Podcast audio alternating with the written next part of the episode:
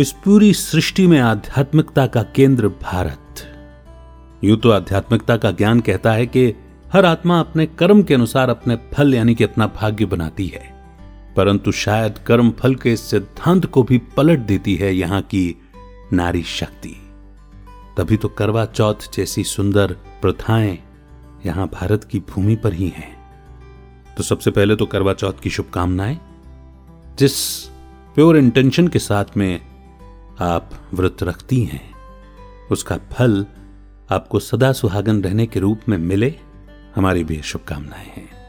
नमस्कार, मेरा नाम है अमित वाधवा, मैं हूँ आपका दोस्त और इस पॉडकास्ट का होस्ट नज्म एक कोशिश। आज सुनाने जा रहा हूँ आपको नविता जौहरी की लिखी करवा चौथ स्पेशल पोएम चमका चौथ का चाँद। आइए शुरू करते हैं। देख देख मुस्काया दर्पण, ये चाँद दिखा है मेरे आँगन। जैसे दूर गगन में उतरा चाँद चौथ का रोशन रोशन। सोलह श्रृंगार किए है सजनी, सजना के लिए समर्पित जीवन।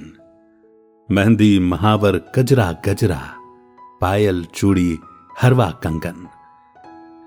विश्वास सौहाद्र की बढ़े लताएँ दुखों से रहे अछूता जीवन। मन वीणा की सांसों पर बजे, पिया प्रेम की सुरीली सरगम।